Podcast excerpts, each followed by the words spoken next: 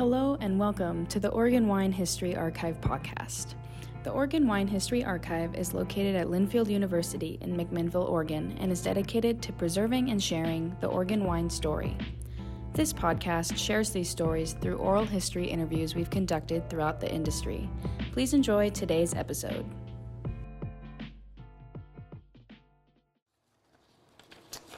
Right. My name is Rich Schmidt. I'm here with Craig Camp. We're at the Troon Tasting Room in McMinnville, January 20th, 2022. Craig, thank you so much for joining us today. My pleasure. Uh, first question, biggest one to get us started, is why wine?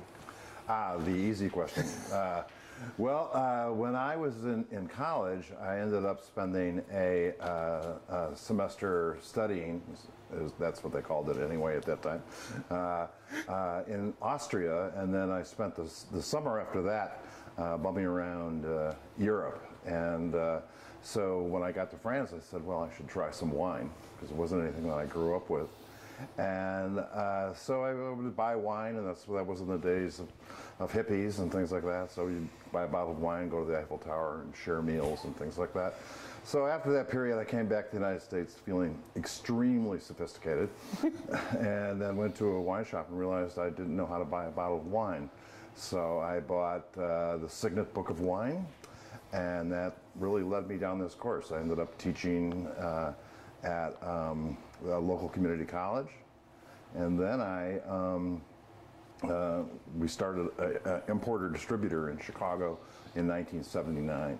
And we were the first to really start importing small domain wines. So we started with uh, France, and that's two of my most important mentors, uh, Becky Wasserman, who unfortunately just passed away, uh, longtime friend, and Christopher Cannan, who was her partner. They were partners at that time. So we began importing all these small estates, not just from Burgundy, but from all over southern France. Mm-hmm. And, um, and then um, we started expanding. So we, we, went to Italy and started doing the same thing. And, and there I connected with Neil Empson, another one of my mentors. And um, at that time, they were a very small company, not like they're, they're quite a big company now, but uh, uh, it was a very small company working with very small estates. Angelo Gaja, for instance, was was one of them. I remember picking Angelo up at the airport and going around to retail stores trying to get them to buy his wine. You know, people tasting them out of little plastic cups, and I think they were probably selling for about twenty dollars a bottle then, and people saying, "Oh, that's too expensive for Italian wine." and then and then we we just expanded out to California and Oregon um, so we, we were working with Spotswood, Shafer, Calero when they were new wineries. And then did the same thing up here, first connecting with Ken Wright when he was at Panther Creek, and then following him to his own uh, winery after that at Keating Panther Creek. And we started with Domaine Serene and, and Lang, and had a, a, a pretty extensive Oregon portfolio, which led me out here uh, uh, in the in the 80s, and it was very different in those days, as you might might expect. uh, I remember uh, being so uh, uh, impressed with Dundee. You know, I hear all about Dundee and the Dundee Hills, and, and, and Dundee was not what I expected after traveling to, to Europe and everything for years. So we built up this really extensive portfolio, and during that time, I spent a lot of time going to wineries during harvest, various parts of the world, and um, then after 20 years, we sold that company. My partner wanted to get out, and and I didn't have enough money to buy it out because it had gotten quite successful by then, and it was uh, purchased by uh, Paterno.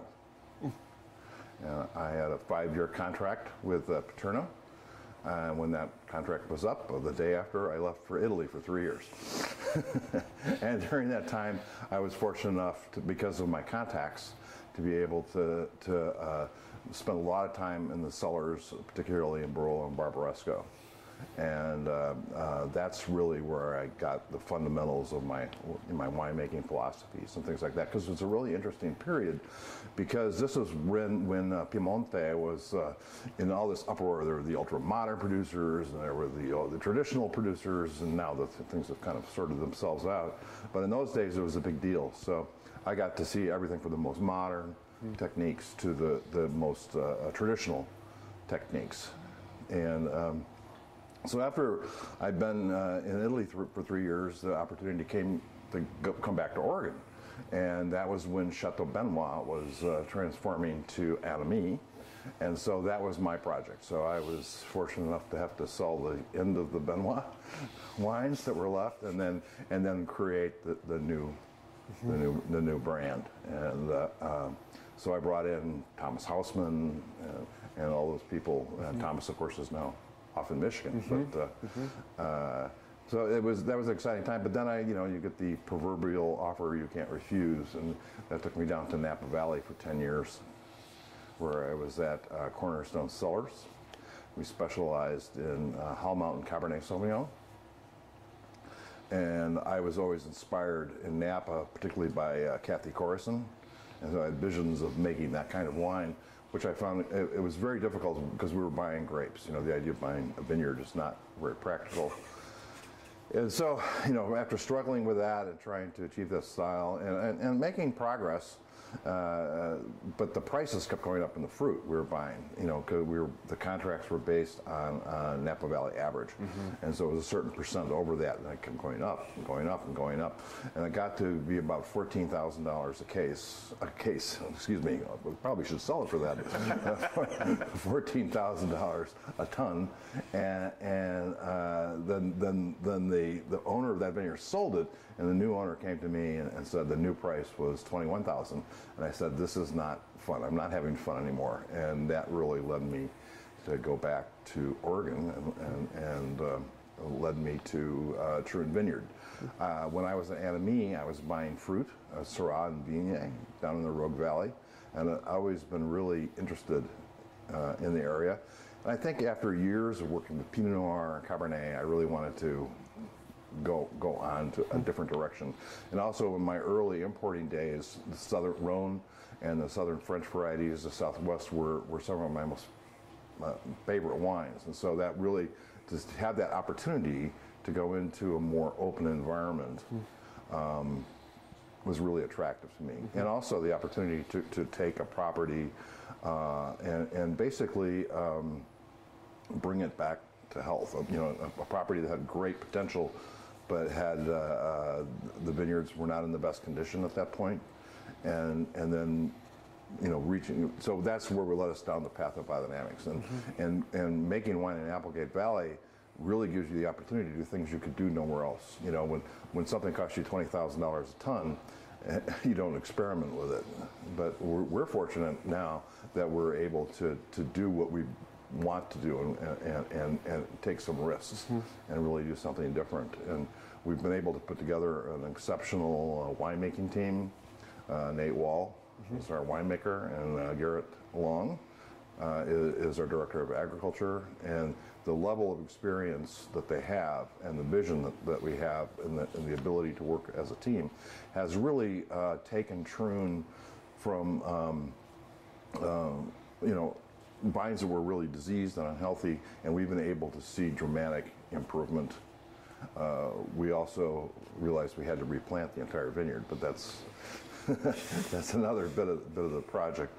So um, Troon, of course, is an historic vineyard. You know, going back to Dick Troon in 1972, and it sort of had, like most things that have been around for a long time, was um, um, several owners. Uh, um, and several generations working within that context.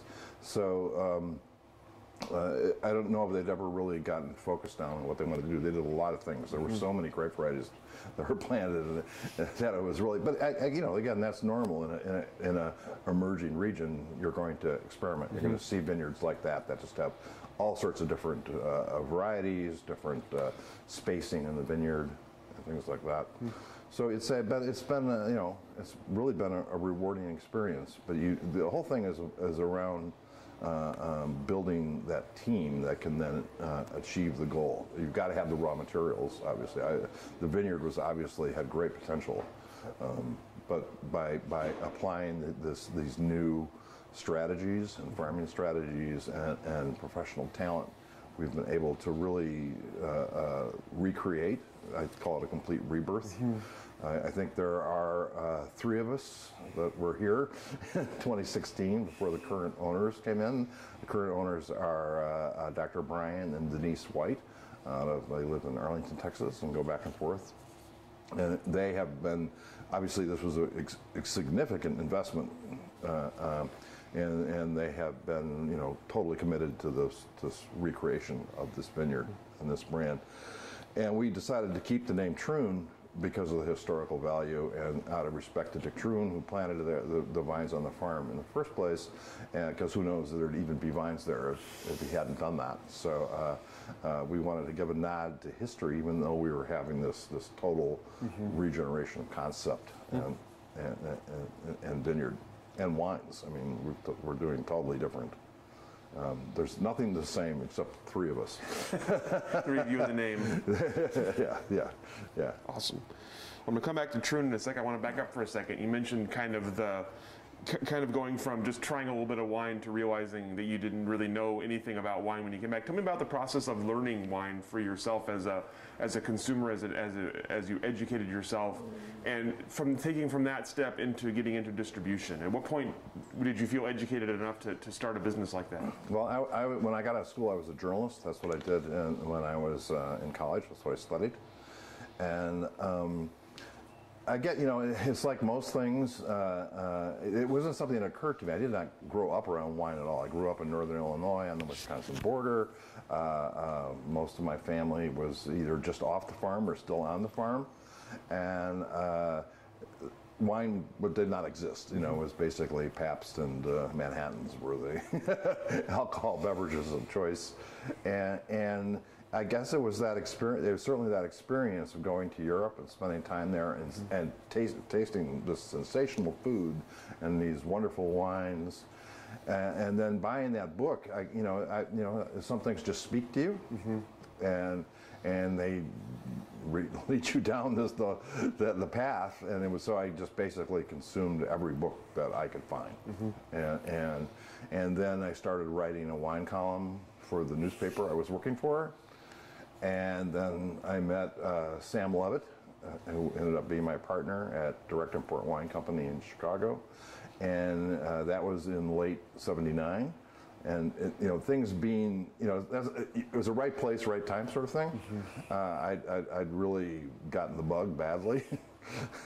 And i had two friends that were in, in the wine business. And so we created a wine tasting group by that time. And and those were the good old days. So we could we could uh, uh, we would get together once a year and and taste all the Bordeaux first grows. And I think it cost us maybe fifty bucks a piece. You know, but those days those days are long gone. So I mean, it, obviously, it, you know, it's like most things. It turned from uh, avocation into a vocation. So I, I made the leap. But I was starting a company at that point we didn't really have any money uh, but we, we were able to there was a, a company called chicago wine company and they wanted containers cleared. And so we financed the business by clearing containers for them and then making the connection with becky and christopher and, and, and it, like many things that grew over the years. But because no one was doing it, it and it was just the time that uh, the, the restaurant scene was really exploding with new styles of restaurants instead of just the old traditional steakhouses and things like that. You know, there was the explosion of uh, fine Italian dining that had really, hadn't really existed before. So, um, you know, right place, right time, and the right desire, I guess, all mixed together, uh, uh, made it work. I don't. You could never do that now. I mean, there's there's dozens of distributors in every market, kind of doing the same thing. So with that, with the idea to distribute and to import and distribute, was it fully fledged when you started, or did you were you kind of figuring it out as you went along? Oh, we were definitely figuring it out as we went along. yeah, yeah, we definitely were figuring it out as we went along. But again, you know, the, I think the the market was much more forgiving at that time. There weren't that many experts around. Most of the wine that was sold was sold by spirits companies. So, you know, it just made. Uh, uh, uh, we were so different because we came in from the wine side of things. And I still remember going. I went to the, my first sales meeting at Union Liquor Company, and the guy in front of me had uh, uh, put on a bozo outfit. everything and started throwing twenty dollar bills up to the salesmen who were out selling everything. So, and, and, and I had like memorized everything about this cognac I was going to talk about, and. Uh, uh, I was not as exciting as he was. But uh, again, those days are gone.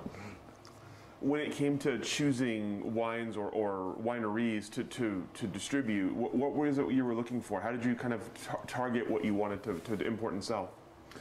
Well, uh, it, you know, I guess it was from the studying that I got focused on, on. I think the European concept was what really appealed to me. I mean, there weren't that many good uh, American wines at that point. You know, Napa was emerging.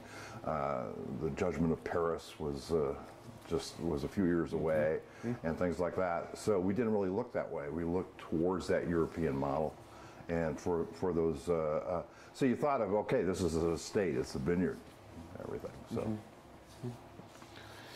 So you started with France, and you said you kind of you mentioned kind of smaller, kind of more off the beaten path. So how did mm-hmm. you how did you find them? What, what was your kind of research process for finding businesses? Well, I, it was it was finding the right partnerships. I think you know um, uh, that again. This was when Becky was just getting started, you know, and and she had one retailer in, in town, Pete Stern at Connoisseurs Wines, and didn't really have an importer, and so Pete knew us and put us together and and there was nobody else that was you know this was hard to believe now but nobody was interested in Becky's wines at that point you know so so um, um, because we were looking in that direction mm-hmm. I think it, it, was you know the, the, everything was evolving at that point it was changing mm-hmm. and, and and so uh, uh, there was all it was happening on the export side on the import side on the producer side and so we all kind of merged you know kind of came came together. Mm-hmm. And, and you know, I remember there would be uh, once things once we were established, and other other distributors started doing it. It was interesting because the the salespeople from the other distributors that all liked these kind of wines, we all hung out together, even though we were from other companies. You know, we'd have picnics, and everybody would get wines and things like that. So it was it was a, it was a cultural thing almost. You know, it was like mm-hmm. all this this discovery that was happening, mm-hmm. and uh, so it was uh, it was an exciting time. It was fun. You mentioned kind of the explosion of food and new, new kinds of food and restaurants happening as, as simultaneously and, and, and, contributing. Tell me about the consumer response. Were, were, consumers excited, ready for European wines? How much did you have? Did you find yourself doing education or outreach in that way? Yeah, I mean, it was really it was really doing something new, you know, and um, but again, I think it's it was, it's a right time, right place sort of thing. All of a sudden, when you have, you know, like Spiaggia was a famous mm-hmm. high upper end restaurant in Chicago, and that opened about that time. And then all of a sudden, you're seeing a, a type of Italian dining. It was totally different. For instance, uh, you know, obviously Chicago was very Italian American. You know, so spaghetti and meatballs and things like that. And then all of a sudden, this high end, you know, formal Italian restaurant opens with this, and they wanted a wine list in line with their their foods. And, and, and so there were and then the, you know there were several French restaurants started to open that were doing not just the old style heavy French food but the nouvelle cuisine at the time mm-hmm. and, and things like that. So it made for a uh, uh, you know it wasn't just us. It was like the whole market was evolving mm-hmm. and everybody was interested in this these types of things started to connect hang out socialize and things like that. And the retailers then started to react too. You know you had younger buyers coming in. Mm-hmm. for the retailers there was a famous wine store in chicago years ago called, called sam's. And uh, it was in this just totally decrepit building in this terrible neighborhood. And you had to go down in the basement to get to the wine and there was a father-son team, Leo and Howard, Howard Silverman, and they literally drove that market. You know, they made it happen, and they turned this this small store into this multi-million dollar operation, and it was focused on these types of wines, not not the big, not you know, not Gallo and things like that. There weren't that many brands in those days, but there was the difference, and that. So again, you know, I think it becomes a cultural thing. It was probably something there was something about uh, the type of food people became interested in and cooking. You know, people always go back to go to Julia Child and the, ripple effect of her mm-hmm. show over the years. And those things probably just all came together at that point. And so, the, I mean, it's commonplace now. I mean, this is it's everywhere. You can go to this to a small city and there's lovely restaurants with estate wines and natural wine bars and things like that. But uh, it wasn't like that then. It was really limited to the big cities. So you mentioned that you had the company for about 20 years. Tell me about the, tell me about the growth of the company and, and what it looked like at the end versus the beginning. Well, in, in the beginning, it was just me and another and Sam Levitt. That was it. I mean, we are doing the warehouse, we are loading the wines, unloading the containers, you know, mm-hmm. delivering the wines, doing the whole bit. Uh, by the time we sold, we had about a dozen salespeople, and and, and we're uh, not. We weren't only selling in Chicago; we were selling to distributors in other markets around the area. So we would import Burgundy and sell it to you know, a distributor in Wisconsin and everything. So we were like mm-hmm. an importer uh, and a distributor at the same time. But it grew to, I mean, at the end when we sold it, um, we were doing, we, you know, so we went to zero to about $15 million a year. So you mentioned your next step was going to Italy at that point. Right. At, at, this point, you don't really have any making experience. You've you've well, I've been going. I've been spending harvests. You mm-hmm. know, I would try to go to harvest every year, mm-hmm. and, and, I've been to France and Italy many times. Um, I mean, that was kind of the concentration at that point, and we're just getting started. Mm-hmm. And um, you know, so for instance, I would go. Christopher Cannan lived in Bordeaux, and Becky lived in Burgundy, so I would go spend time with them and they all had young people working for them too, and they would take us around, and we and then you know just hang out with the producers and. Uh, uh, and and actually work some harvests and things like that. It was very it was very relaxed. You know, it was not quite as formal as it is now, and um, you know they just had a you know it was it was it was a, it was a great experience to be able to do that. And the company grew I think because of, of, of, passion, and we and, and we attracted people that shared that passion, mm-hmm. and and and on it went, you know. When you sold and, and, went to Italy, was your intention to start making wine, or were you just going to ex- explore more of Italy's wine country? No, no. I, I, I don't know how many times I've been to Italy at that point, but it was quite a few. I was definitely going to learn production. And why, why was that? Uh, I, I, felt, I, well, I wanted to make that, you know, it's like most people that you hang around long enough, you want to make it, I guess, you know. So, uh, uh, you know, the, the opportunity, because I had, you know, I had a great advantage because I had people that I'd known mm-hmm. for years at this point. So it was like, hey, can I come work a harvest? Can I do this? And, and then I would trade for a bit of marketing and English translation and things like that, you know. So it was, uh, uh, and then, and then, um, then the opportunity came back, you know, to, it was kind of limiting there. Uh, uh, if you don't inherit something, you know, vineyard, it's very difficult to obtain one. Uh, and um, finance one is almost impossible in Europe. So we, uh, went, you know, like everything else, you're around something for a long time. You know a lot of people. Well, the, when when uh, uh, Chateau Benoit was purchased, they were looking to make a change. Hadn't been going well. Somebody reached out to me and said, "Are you interested?" And, mm-hmm came over and, and it looked, and I and I'd always loved Oregon. I mean, that was, I mean, I don't know if I would have done it at that point in California, but I come back to Oregon was was an easy choice to make. I mean, obviously, you know, I've had a, a long love affair with Burgundy, you know, being trained by Becky, so um, Oregon always says, even though we don't make Pinot Noir now, uh, I still drink it.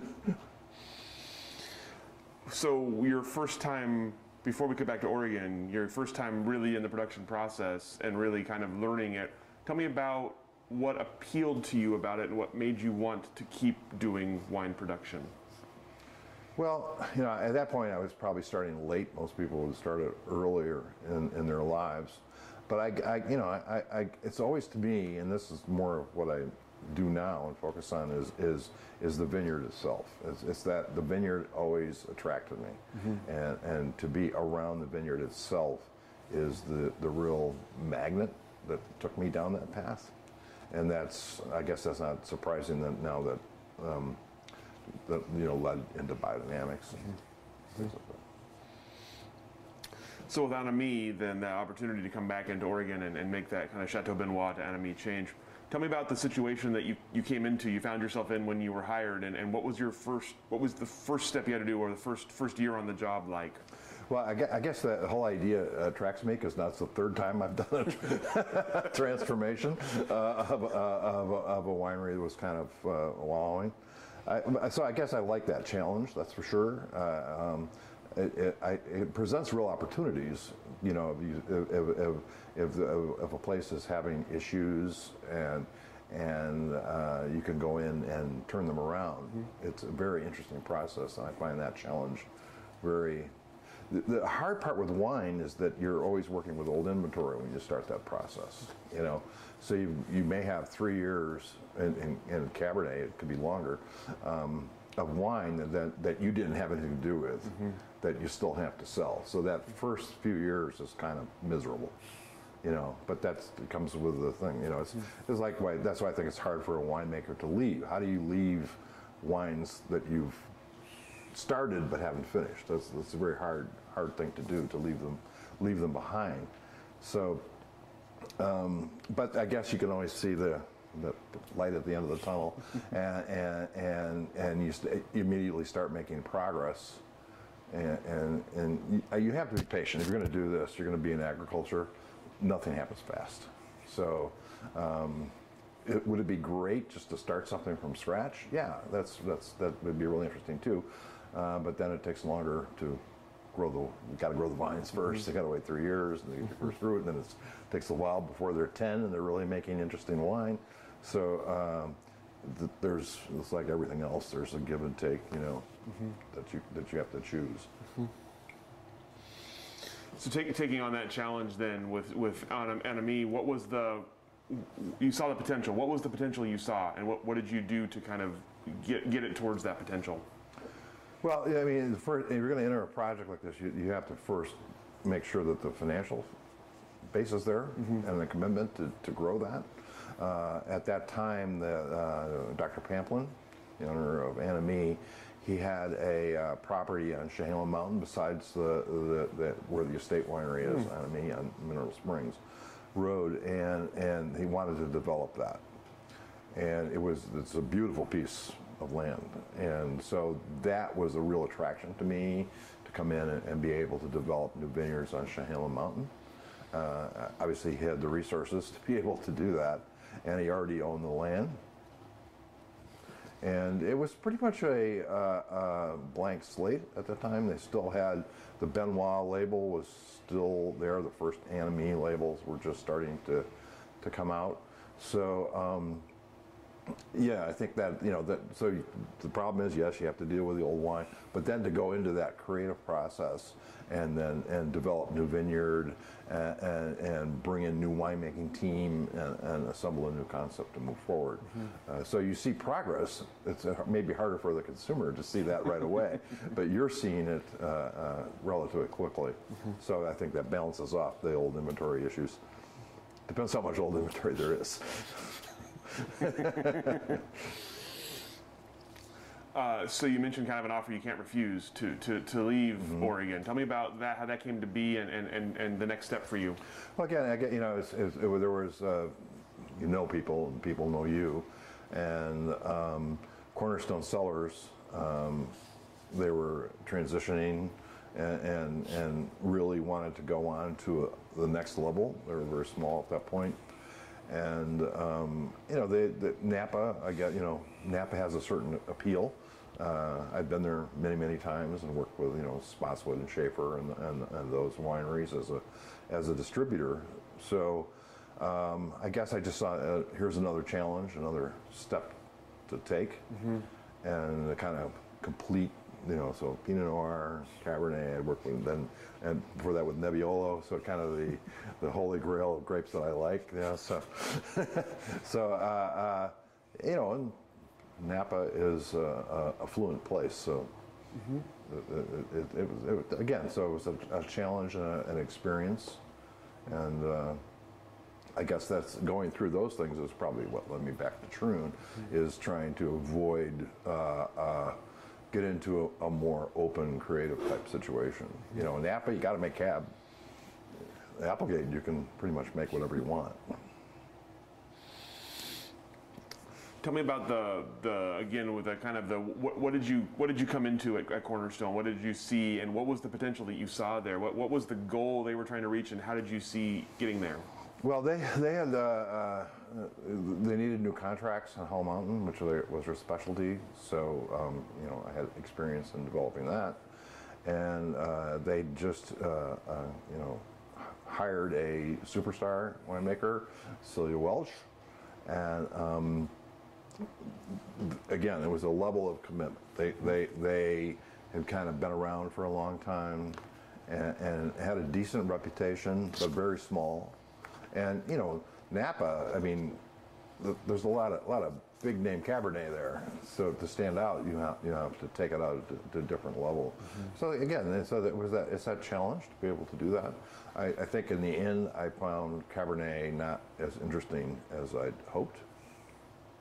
And um, I think that's partially because we were buying fruit. Even though we had cooperative growers, I think for me, t- to, to control the vineyard, uh, for at least the kind of wine that I want to do, is is essential. Um, I mean, that's basically what I spend most of my time on, is, is vineyard and farming decisions. So I'm curious at, at, at this point in the process, when you when you came into production, you started doing production. Uh, you, you know you've been in a few different spots. You're doing vineyard work. You're doing production work. What's your what would you describe as your sort of philosophy at this point? Winemaking vineyard philosophy at, at the time when you're making you're at Anne Amie, you're you're in you're in Napa, um, and at what point does what you're doing now start to become more appealing? The the, the biodynamics, the, the the vineyard, the whole aspect. What, what point does that start to become something you want to do? Well, I, I, I got to see people farm in a lot of different ways, and and, and it, over time, you start to connect the way they're farming with the wines that you like. And and and I think it was just that process of, of you know it's it's it's building that database in your mm-hmm. brain. Mm-hmm. You know, oh, this connects with this. This connects with this. Well, how, why do I like this wine all the time? Well, so, so there were, I, I would say my biggest inspiration was Michel Lafarge and Volnay, as far as moving and opening my mind to the, the potential of biodynamics. Hmm. And then, you know, the thing about biodynamics is, is when you first hear about it, it's like, what? you know, you got to be kidding me. Uh, and, and then, and then you keep picking up about, you know, say this wine's great, and you look at it, and it's biodynamic, and it, you know, after after enough time, you say, okay, I got to look into this, and and then you find out, uh, you know, I think- yeah, you find out it's a much different. Uh, um, doing it is much better, different than reading about it, and, and I think that sometimes the writers focus on the more, they like to focus on the more esoteric aspects of biodynamics because it's better ink, you know, it looks looks better in, that, in the media. Uh, um, but in, in our practice, it's it's it's uh, a more practical application. Is like to do it, and we've uh, tried to apply more science to it. So it was the reason I, I went down this path is is simply because you would taste wines and say, "This wine's great. I love this wine." Why? And then going to the producer, and and and then you start to connect the dots, and and eventually you, you kind of i guess everyone patches together their own philosophy. Um, uh, mine would be focused on is that you know it's all about healthy plants. If you have a healthy plant and a natural system that's operating so a natural system in the soil that uh, uh, makes the, the, uh, the natural system of the plant work as it's designed to um, that you're going to get higher quality fruit with more uh, personality and more expressiveness and, and more individuality. You know, that's that to me is is the key. Is you want to okay, there's this. You know, there's the, the, the macroclimate, the mesoclimate, the microclimate, and all these things together. How do they all interact to create a wine with this variety in this location, and why? And what I've discovered, uh, just from, in my opinion, is that the, the most important thing is a healthy soil. And if you have a healthy soil, the plant will react. So uh, most of what we do now, I say, is focused on soil health. And uh, I think you're going to meet Garrett Long. Uh, Garrett has a master's in soil science from Davis, and not many wineries would bring that in. But for us, that is that's the key. That's the key. If you, if you have a healthy soil, vines are pretty durable plants. You know that if you have a healthy soil and and allow these natural systems to work, you're going to create a individualistic uh, uh, wine that relates to where it's grown. So when you were when you when you found Troon or when Troon found you and, and, and you started to talk, was that something that they had in the, that, that, that was in mind already, or was that something you were bringing to the table? No, well, Troon. When I came to Troon, it was it was, uh, I, you know I'd kind of had enough in Napa, I wanted to get back to Oregon, and, and that the the current owners of Troon at the time uh, wanted to sell it, and they, they hadn't been able to sell it, and so they basically brought me in to kind of put things back together so they could sell it, and. Um, uh, we were able to do that, but also that during that period, I really realized that this was a vineyard with incredible potential. Mm-hmm. So uh, when the whites first came, that you know, we sat down, we went over the whole process, and and I explained to them what I thought it would take to do it, and they agreed, and they said, so we'll, you'll stay, and we're all still together. so so what turned it what was probably going to be a temporary stop on my way back to Willamette Valley, which I assumed was the direction I was going, ended up being uh, um, really kind of the culmination of everything that I've worked toward for, for my entire professional life. Describe the. At that, take, take me through a meeting like that when you're saying this is what it's going to take what was the first step or the first couple of steps you saw towards getting Troon on the path it's on now from, from where it was when you started? Definitely soil. It was definitely bringing the soil back to life. Uh, it was heavily compacted, uh, uh, and and you know, like it wasn't that they were terrible farmers. They were working within the, of what was considered normal mm-hmm. at the time, and with the with the types of soils that Troon has, it was even aggravated more. So the first thing was to bring those soils back to life. And I felt, you know, you, you like anything else, you need a framework to do that. And um, I felt that biodynamics was that framework. Uh, you know, there's, there's a lot of different parts of bio, about biodynamics. Some of them may work, some of them may not. But uh, we don't know which those are. So, so working within this context of, of, of, of, of that biodynamic framework, that to me was the way to bring that soil in that vineyard back to life. Mm-hmm. Because I guess the way I practice biodynamics is I see it as a, uh, proactive probiotic program. Everybody knows probiotics now, like these old Wal- Walgreens. But uh, um, that's what you're doing. Most of the things that you're applying in biodynamics are fermentations. So you're taking the microbiology you generate and then inoculating mm-hmm. the soil and the plants with that. So it's a, um, uh, you're not fertilizing, you're just uh, trying to develop the natural micro, microorganisms in the soil mm-hmm. to be able to, to, to do that. Mm-hmm. How do you how do you judge soil to be healthy? What, what, are, you, what are you looking for when you're looking at soil health? Soil health. Well, uh, uh, aggregation, of course, the textures of the soil, but mostly the the microbiology. You want you want a very active microbiological community and fungal community in your in your soil. I mean, a plant, you know, the mycorrhizal fungi uh, are what actually work with the plant to take nutrition out of the soil and get it into the plant it needs to, to transform a lot of those those, those uh, uh, nutrients. Mm-hmm. For instance, you could have very often you'll test a vine and it may be low in potassium, but your soil has plenty of potassium. Why? It's because it's not it's not actually able to access that potassium, and that's what the the microbiology does. Is it creates a um, you know it, it creates a system that can change that into the for form that the plant can use. You mentioned earlier the one of the advantages to being where you are in the Applegate Valley is the the wide variety of varietals you can work with mm -hmm. and experiment with. So tell me about uh, as Troon has started to develop, uh, what have you added, subtracted, messed around with, and, and what are you what are you looking for when you when you plant something in, the in the vineyard? Well, one of the first things we did uh, uh was do a serious uh, uh, soil study. So we had Napa Soil Technologies, a company, come up, and they had 70 something, five foot deep soil pits with, with PhDs up to their necks in pits for uh, a, week. And then they sent us a report about that thick.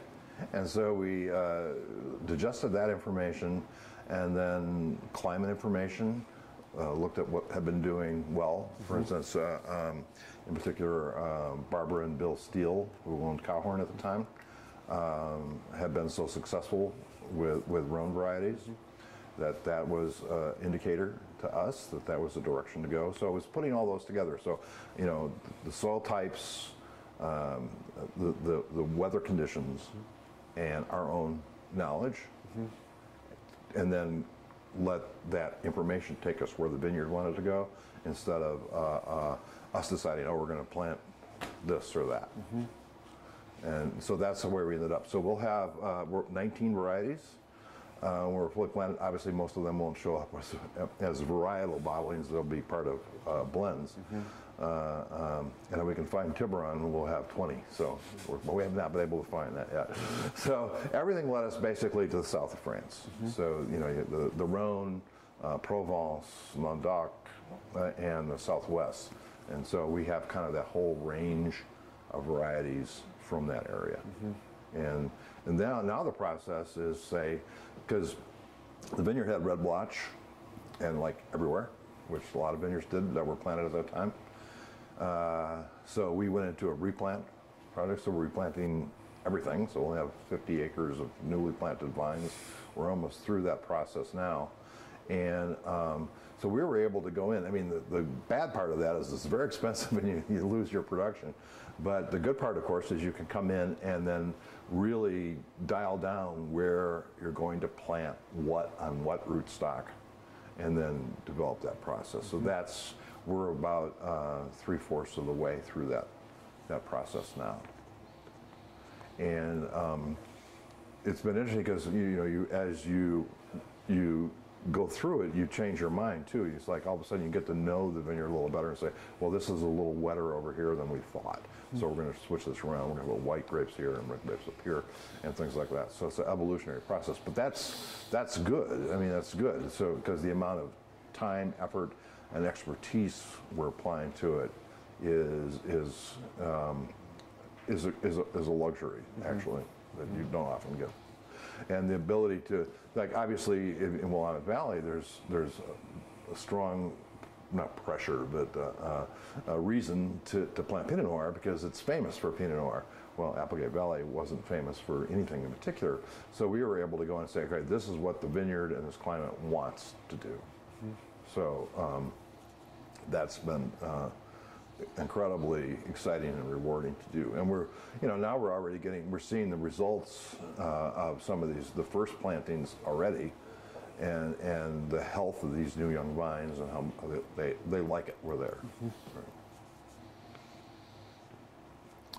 When it comes to the vineyard, you mentioned 50 acres uh, of vineyard. Uh, tell me about your, your, from your own perspective, understanding a vineyard of that size. How do you, how long does it take you to get to know the vineyard and to, and to get the feel for what should be, what you should be doing where and what needs to be where? And at what point do you feel comfortable with being your vineyard? Well, um, you, you- sometimes wonder how well you can get to know a vineyard in one generation. Uh, you know, because if you're making a, a natural wine, you probably you're only really making that wine once in your life because every year it's slightly slightly different. and There's different things. So uh, you know, that's I guess that goes back to Europe. I would see these people where it's been three, four generations, and uh, they grew up in the vineyard and everything. And maybe that's what it takes to actually deeply know a vineyard. Uh, our advantage now, of course, is we have so much more science available to us, and, and we're able to. We're unusual, I think. People don't think of biodynamics and science going together, but we're uh, we're incredibly involved in science, in the science of what we're doing. We work with Oregon State uh, and uh, uh, Linfield, actually, Linfield too, and. Um, so, so it, it's it's that every year you learn more, you know, and and uh, the problem with the replant, of course, is just as soon as we get to know one of the older blocks, we tear it up and start over again. So, so that that that's that. But but when you start from scratch like this and then plant and you you you, you see it it's three years before you even get fruit, and you know, you, you, so you get to know the plant and how it's doing uh, uh, in, a, in a different way.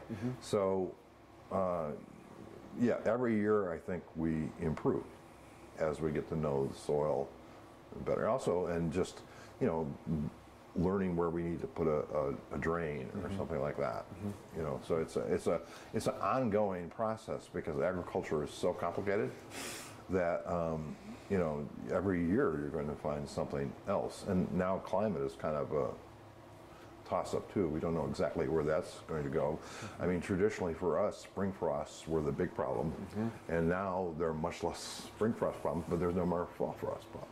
So, you know, it's an ongoing process. I don't know if you ever, you know, it's like so many things in agriculture and a process. I don't know if you reach an end. You know, I, you know, you just pass the baton. You know, it's like, Try to keep your head, head above water as long as you can. Right. Right. right. So at this point, with uh, with the vineyard in the shape that it's in, in terms of you're you're working at the soil, you're also doing a lot of replanting. How are you gauging progress right now? Well, I I guess it's, it, we're looking at it in, in two ways. First of all, uh, you know, we didn't take out all the vines at once. We've been taking about 10 acres a year. And, and so that means we've been able to farm some of these disease blocks and, and actually watch them come back in, in, into a much, not, I wouldn't say healthy, but much healthier than, than they were. And you know that there- there's a basic. I mean, we, like anybody else, we're looking at the petioles and and the, the nutrition in the vine, and um, the, the, looking at uh, with pressure bombs for water stress, and, and so you see you see those things start to move, and, and all of a sudden the vine isn't as stressed, and uh, it, it's it's it's it's it's taking in more nutrients. And, and then, of course, the final thing is the chemistry of the, the must when it comes in. And we've seen just tremendous uh, improvements. For instance, um, when I first came there, we had YANs uh, uh, uh, in the uh, 70 range with some wines, which is not a really good thing for natural ferments.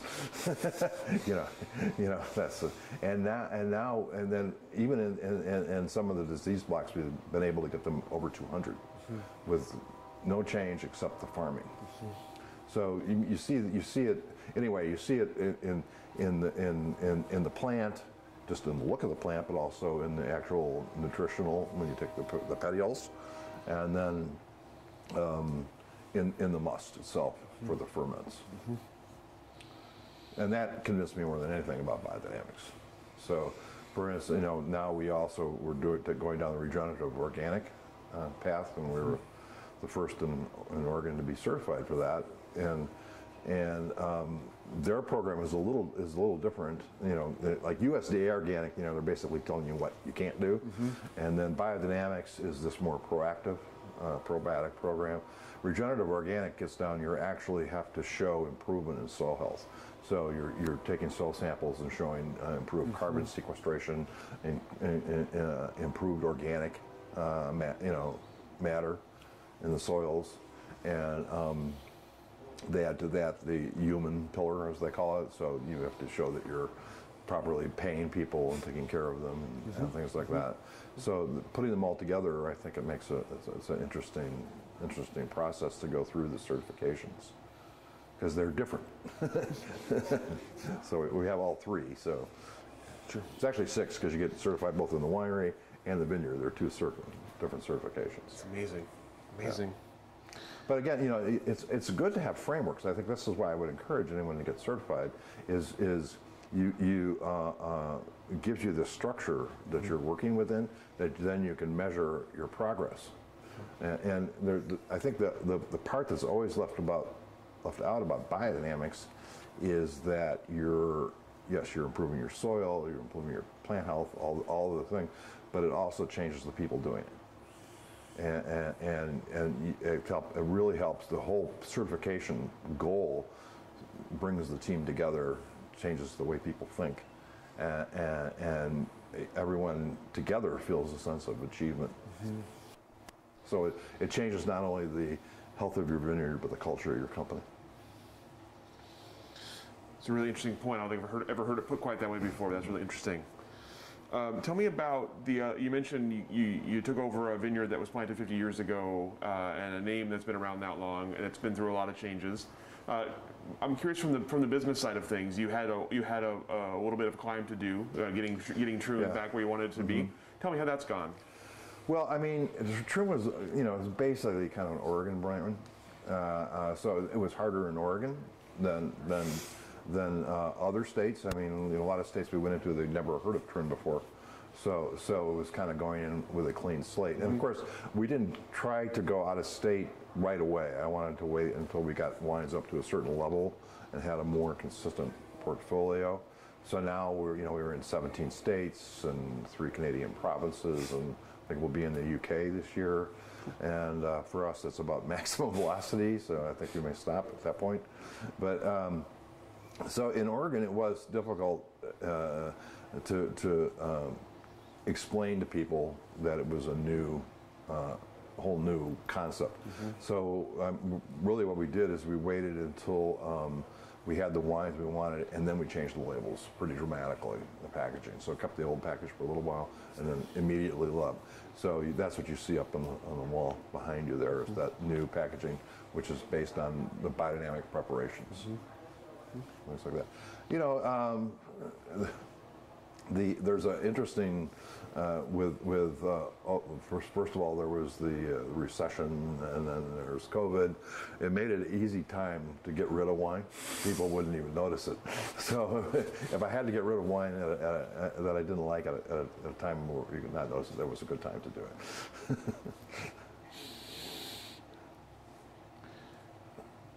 Oh, uh, you mentioned something earlier about uh, obviously the, the, one of the biggest differences between the Willamette Valley and, and the southern part of the state is having a flagship varietal versus, versus not. Um, with that freedom, tell me about the challenge of, of selling. You mentioned now 19 or, or 20 vari- varietals that you're planting, and obviously not all single varietal wines. But I'm curious about the challenges of selling wine. We don't we don't have a flagship grape to get behind. What what how, how what are the advantages to it, and what are, what are the challenges from that?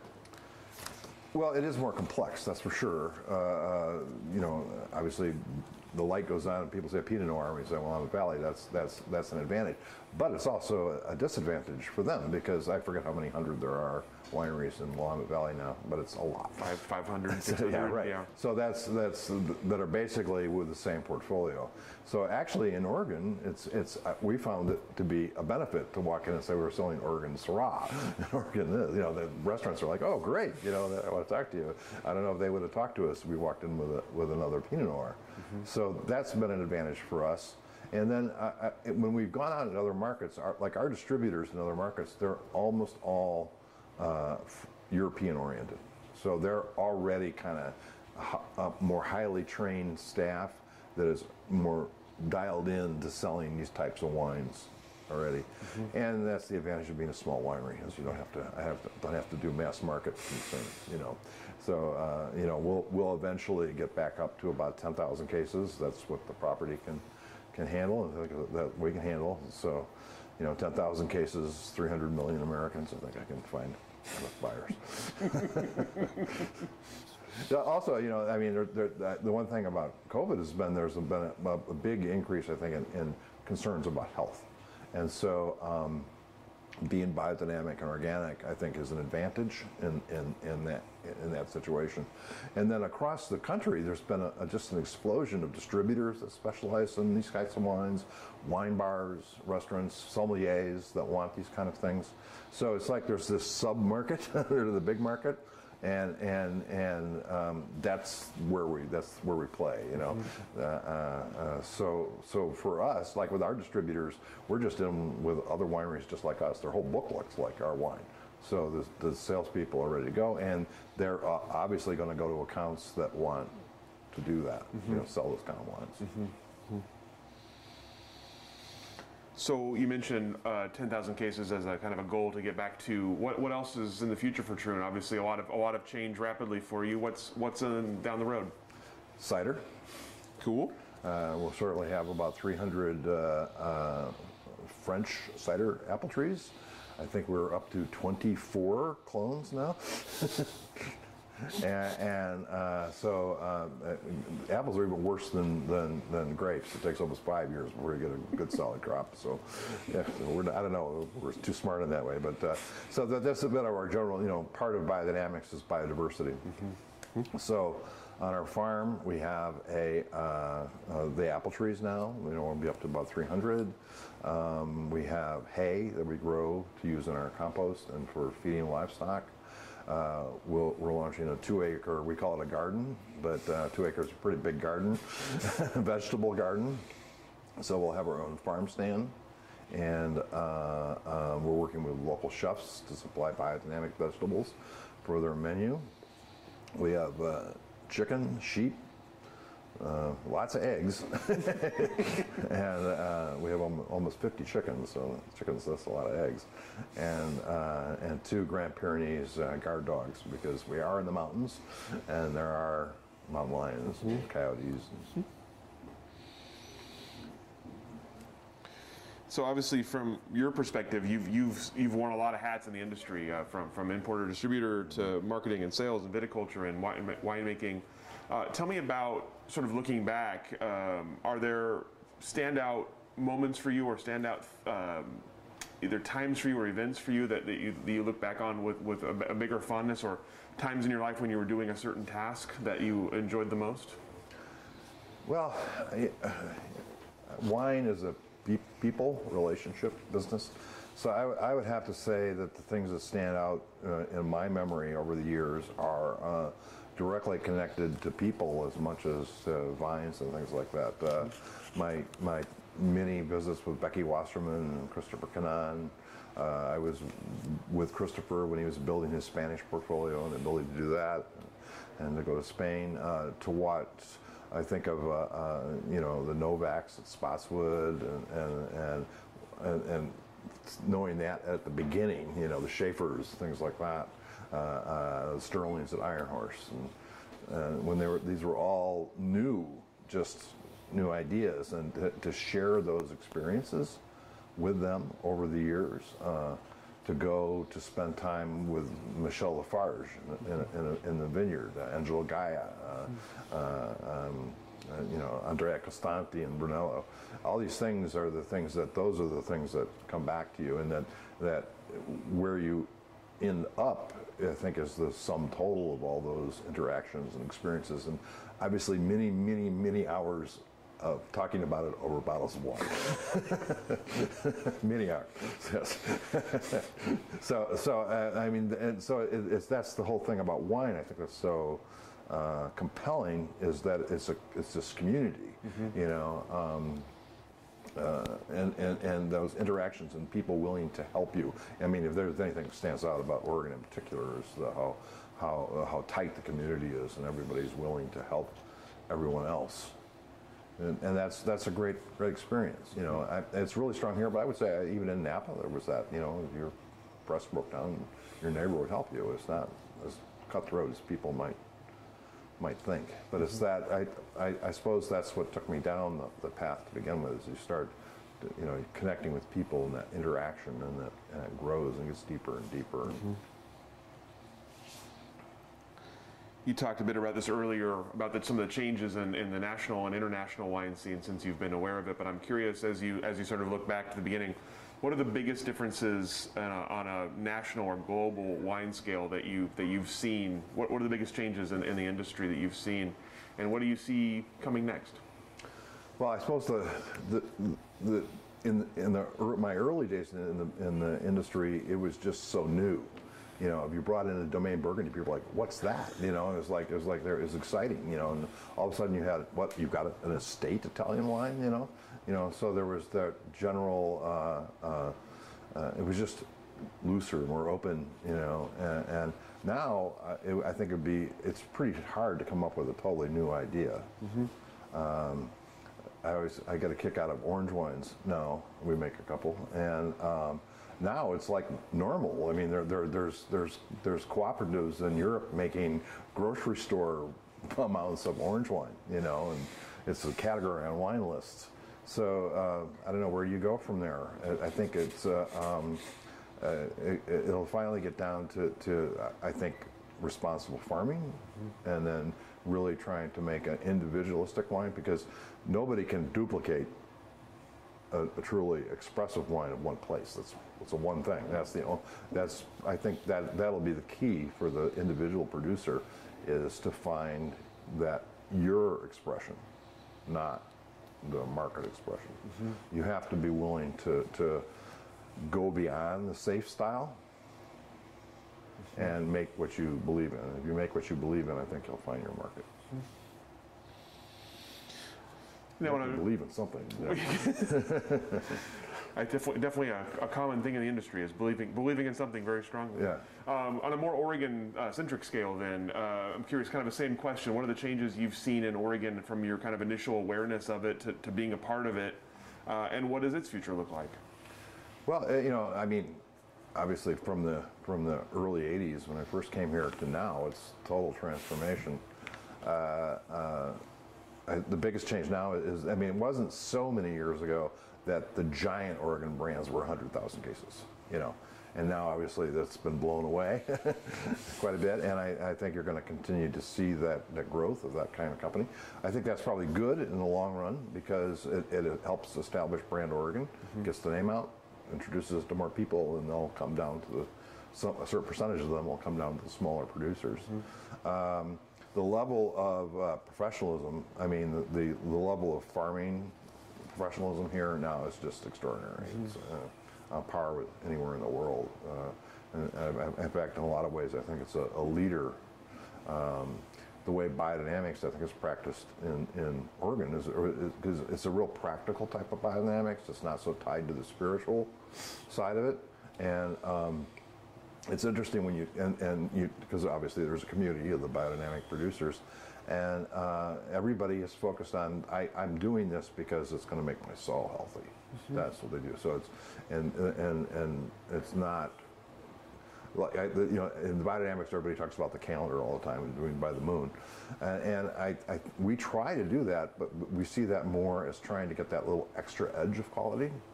Uh, I don't think that if you don't follow it exactly, it's going to, you're also going to make bad wine, you know?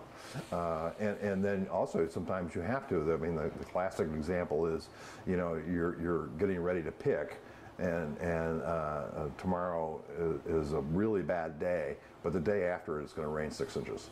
Any possible gain you can get by picking on, on, on, on a, a better day will be negated by the rain. So you just have to be really practical about the, how you pursue it and what you do. I'm curious. Before I, I one last question for you, but before we get to that, I- I'm curious about since you talk about biodynamics and how much it's how much it's much more mainstream now than than than it, even just a few years ago. Mm-hmm. I'm curious if people are still skeptical of it when you go to market with it, or when you have people in your tasting room. Well, there's there's a there's a there's certain people out there that hate it. I mean, they're like re- relatively they're ready to attack you, you know, everything. And that one of the great pleasures of social media now is, is that they can come out and go after you. But you know, I don't worry about it too much. You know, uh, um, uh, there's enough people that I, I don't think people most people don't really know what it is. I think they think it is some sort of super organics type of thing, which I suppose it is to a certain extent. But um, it's like anything else. We're working within a narrow market. You know, within our market, it's very well known, and, and, and people people seek it out. And uh, you know, we want to put it on our label, uh, and and and because what's important is that other people start doing it. It's not. I mean, our hundred acre farm isn't going to change the world, you know. But if we can get a thousand more acres to do it because they like our wines, or they think they see see the, the potential, I think that to me is is the power of putting certification on your label. Obviously, and also it's it's just a way to communicate to customers that value those mm-hmm. those things. Mm-hmm. But I mean, our I think our goal is really we want other people to do it. That's why I mean if anybody asks a biodynamic producer for help, they're like all over it. You know, yeah, sure, yeah. They, you know, it's not like, oh no, no, that's gonna, you know, you're gonna take away my competitive edge or advantage here. No, they want you to farm that way. They're farming that way because they it, they they think it's the right thing to do, mm-hmm. Uh, both for the wine quality but also for the plant. And so, uh, for you personally, what's next? Anything, any future plans you're looking forward to, either at Troon or or in your uh, outside of Troon? Uh, that you're looking Well, well, the, the Troon project's going to outlast me at my age. So, so uh, uh, um, I think you know, like you know, the, it's an interesting thing uh, uh, because I'm working on planting vines that people that I never met will make wine from, or never will meet. You know, I'll never and I'll never taste those wines. But that is that's that's inspiring to me. Mm-hmm. The the idea that you can push things out into the future like that and touch touch the future at least in a small way. Mm-hmm. It makes for uh, you know it makes it that much more emotional. I mean, I really want these vines to last 70, 80 years. Mm-hmm. I mean, that's that's our goal in the way we're planting them and the way we're farming them. And uh, so I'm obviously not going to see that end of it, but um, uh, the process of, of doing that and then that continuum of agriculture is, to me personally, very compelling. All right, that's all the questions that I have for you. Is there anything I didn't ask? I don't know. anything, anything we didn't Anything cover? I should say? I feel like you have covered so much and great. has been great. I have to agree with that. Well, thank you so much for your Thank time. you. My today, for pleasure. Yeah. With us, and uh, we'll go ahead and let you off the hook. Thank you for joining us for this edition of the Oregon Wine History Archive podcast. And thank you to all our supporters, partners, donors, and interviewees who have helped make our project a success. Be sure to check out our website at OregonWineHistoryArchive.org for more interviews, photographs, wine labels, and more. And stay tuned for more interviews as we tell the story of Oregon wine.